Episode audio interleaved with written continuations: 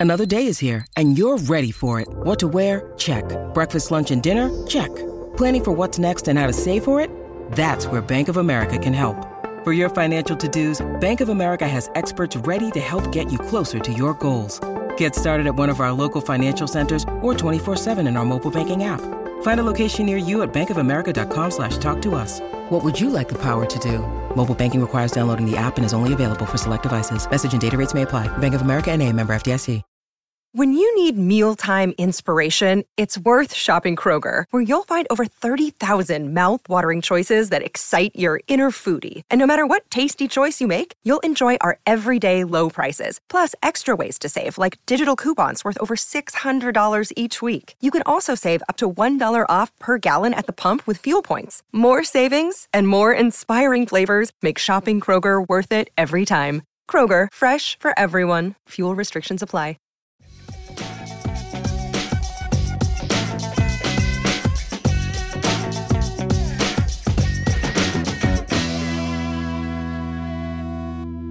Hello, everybody, and welcome to Ice-Burgh to Go, your daily dose of Pittsburgh Penguins news and analysis. You can find us on YouTube at Inside the Penguins or anywhere you get your podcast from by simply searching Tip of the Ice-Burgh.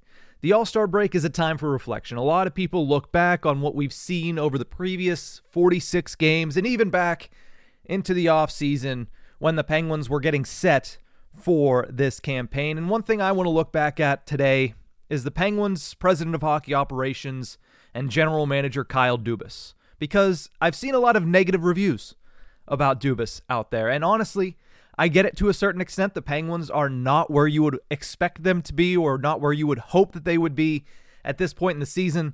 But I think we need to take a closer look at the work that Dubas himself has done in preparing the Penguins for this. And then also, what I'm going to do is compare it to what other Penguins general managers have done in their first season with this organization, at least in the Sidney Crosby era. When Dubas came to Pittsburgh, it was a very, very difficult situation that he found himself in. The star players are aging. This is now the oldest team in North American sports.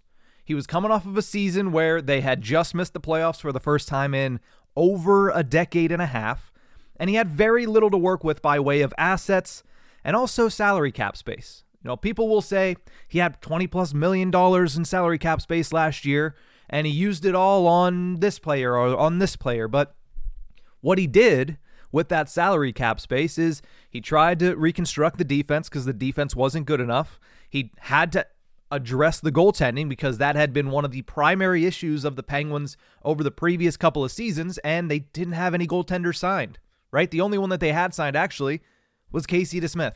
They had to go out. He decided to bring in Tristan Jarry. He decided to bring in Alex Nedeljkovic and Magnus Hellberg. So he had to address a lot. So he didn't really have that much cap space as much as it looked like early in the offseason. So he was very active. He attempted to quickly turn the tide of the Penguins' fortunes. And so far, I would say the easiest way, or at least the most fair way to assess the job that he has done is he's had mixed results, right? There's been positive ad- additions, Alex Nedeljkovic being chief among them. I would put Lars Eller into that bucket. I think he has been a positive addition and a good addition for the Penguins' bottom six. There's a handful of players that I don't know if I could put in positive or negative. Erik Karlsson is among them. Um, he's not been bad, but he's obviously not been what has been expected of Erik Karlsson. John Ludwig, I'd put into that bucket. I've liked what I've seen from him, but this is now his second stint on the injured reserve this season. Noel Acciari, I put in that similar bucket. He's good at what he does, but is what he does right now what the Penguins need? That's a different question. I think he's been great on the penalty kill, but I also think that that offensive side of the puck has been non existent for him. So again, can't put him in a positive, can't really put him in a negative bucket either. There are a handful of players that go in the negative buckets, though. Chief among them, Ryan Graves has not lived up to the to the bidding and has been signed to a $27 million contract. That's not a good thing. Matt Nieto has not been available for the majority of the season, even when he was available. Not great. Ryan Shea, I put in that bucket.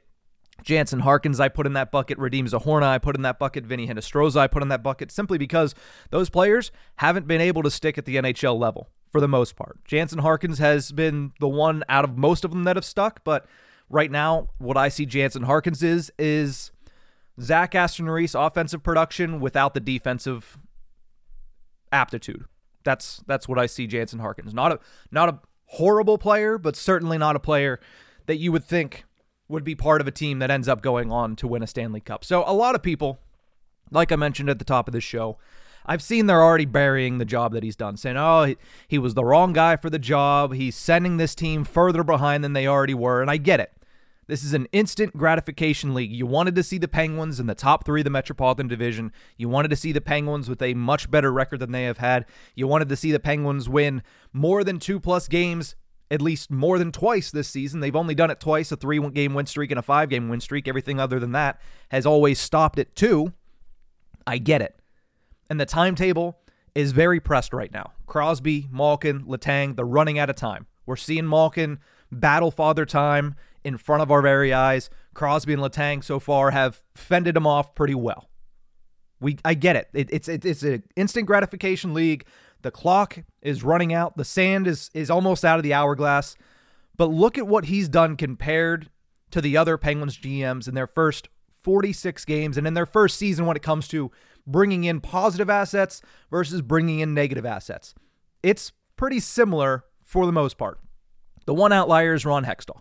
He inherited a much better team than any other general manager in the Sidney Crosby era has. I mean, excluding maybe Craig Patrick, who drafted Sidney Crosby, Ron Hextall inherited a team that went on to win 32 of their next 45 games and win the East Division in a very, very, very strange season where there was no fans and there were some fans. You only played seven other teams and you played back to backs and you played mini series throughout the season. It was a weird year. But credit where credit is due, Ron Hextall saw the team in front of him and didn't really do anything. He saw a good team and he didn't try to overadd. He didn't try to, you know, move pieces around. He added Mark Friedman via waivers, small addition, and he added Jeff Carter at the trade deadline, in which we can all agree Jeff Carter, when he was initially acquired by the Penguins, was a great decision. The problem with Ron Hextall is following that first season, he slowly disassembled this team in, into horridness, right? McCann and Tanev in the first offseason, gone. Next offseason, it's Evan Rodrigues, Mike Matheson, John Marino, gone. So, again, early results, very good for Hextall. Later on, not great. But what I really want to tie Kyle Dubas to is the starts for Jim Rutherford and Ray Shero. Jim Rutherford had better results on the ice in his first season through 46 games, they were second in the Metropolitan Division. They had a 26, 12, and 8 record, so about four games better than the Penguins do this season. But then they fell apart and they finished in the second wild card spot, right around where the Penguins are currently sitting. You look at what Rutherford added in that first season. Again, only a couple of really positive additions. Patrick Hornqvist, that one was huge. That one was absolutely massive.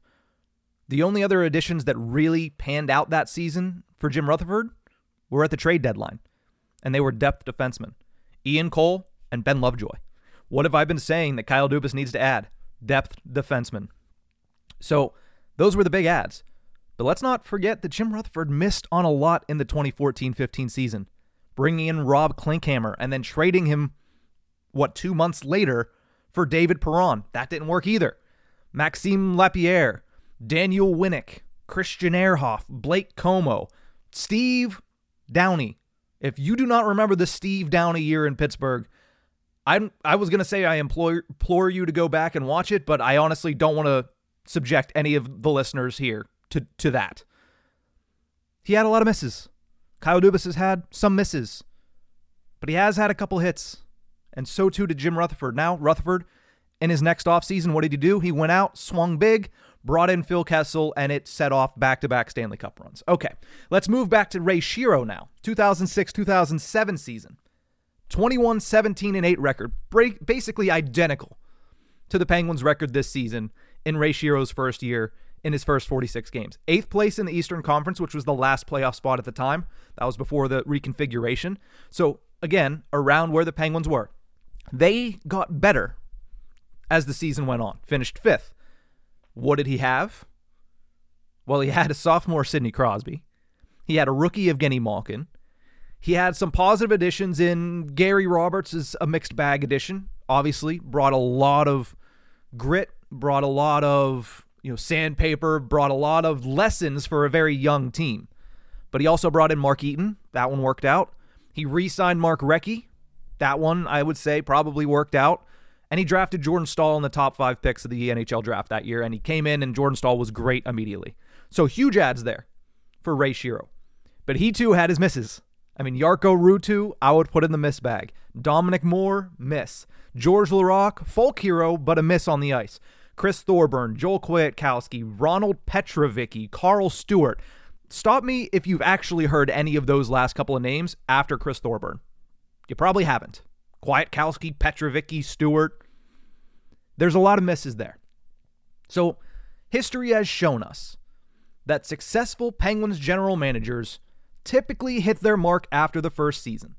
Now, being patient isn't easy considering the current circumstances. Crosby is 36. He's on pace for a near 50 goal season. I think it's now at 48 goals and over 95 points right now. How many more times are you going to have that? Maybe never again. Chris Letang, the renaissance of Chris Letang continues to fine like age wine or fine like age like a fine wine. Geez, if I could talk this morning. But you get the point. How long is that going to continue? Malkin has struggled this season. Does that continue to go down or is there another bump up? We don't know, but the longer time goes on, the longer you start to realize that that's probably less likely to happen. So I get it. Patience isn't easy to come by right now. And there are some major, major decisions that Kyle Dubas is going to need to make in the next month, Jake Guentzel being chief among them. But it's far too early to bury the job that he's done. He's been on the job for maybe eight months. I think it's eight months, but just barely. He tried to change the face of this team. He made some very smart additions. He made some very good calls. I think the goaltending, he doesn't get enough credit for what he did, trusting in Tristan Jarry and bringing in Alex Nedeljkovic. I think that he should get massive credit for that. But he should also be called out for some of his bad moves. Radim Zohorna wasn't it. Vinny Hinostroza has not been able to stay at the NHL level. Whether some of us believe that he's better than some of the guys in the lineup now or not, he hasn't been able to stick. Ryan Shea is what he is. He he didn't come in and elevate his game any more than you would have expected him to. But again, some positives, more negatives. But at the end of the day, this follows the path of previous Penguins general managers. Jim Rutherford, year two and year three, Stanley Cups. Ray Shero, Year two and year three, a loss in the Stanley Cup finals to the Detroit Red Wings, and a Stanley Cup championship for the first time in almost 20 years. I'm not saying that's what's in the future for the Penguins. All I'm saying is you got to give this guy some time to cook. You got to give him some time. Maybe Ron Hextall with time was worse, but I think we all agree that Kyle Dubas and Ron Hextall are very, very separate and very different people in the way that they see the game, the way that they decide to add to teams, and the way that they think the game. So I'm not saying that Kyle Dubas has come out here and been perfect. He hasn't. He's had his misses. All I'm saying is it is far, far too early to bury what Kyle Dubas has done with the Penguins. I'm intrigued to see what he does over the next month. And I think that should go a long way. Not only that, but what he does in the offseason this year should go a long way in determining what his early success looks like with this organization. There's still, what, 36 games to go this season? Yeah, it's not looking great right now with the Penguins outside of a playoff spot. But there's time to make additions. There's time for the Penguins on the ice, just simply the team that's on the ice, to turn things around. I think we all agree that if the power play was anything more than insignificant, they'd probably be in a playoff spot right now.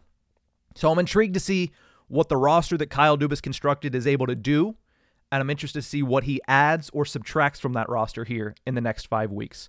That's going to do it for this episode of Ice-Burgh to Go. Thank you guys so much for tuning in. Remember, you can find us on YouTube at Inside the Penguins or anywhere you get your podcast from by searching Tip of the Ice-Burgh. All Star Weekend is here. Crosby decided not to show up to the draft. I don't know what the story is behind that, but he wasn't there for the draft. He's not going to be on the ice tonight for the skill showdown, or at least he's not going to be participating in the skill showdown. He might be on the ice. Who knows? But we'll see him tomorrow in the 3v3 tournament with Nathan MacKinnon, Cale Makar, and on the team of Tate McRae. So we'll keep an eye on that, and then we'll be back next week with some actual Penguins hockey back in action on Tuesday against the Winnipeg Jets. But until then, we'll see you guys next time.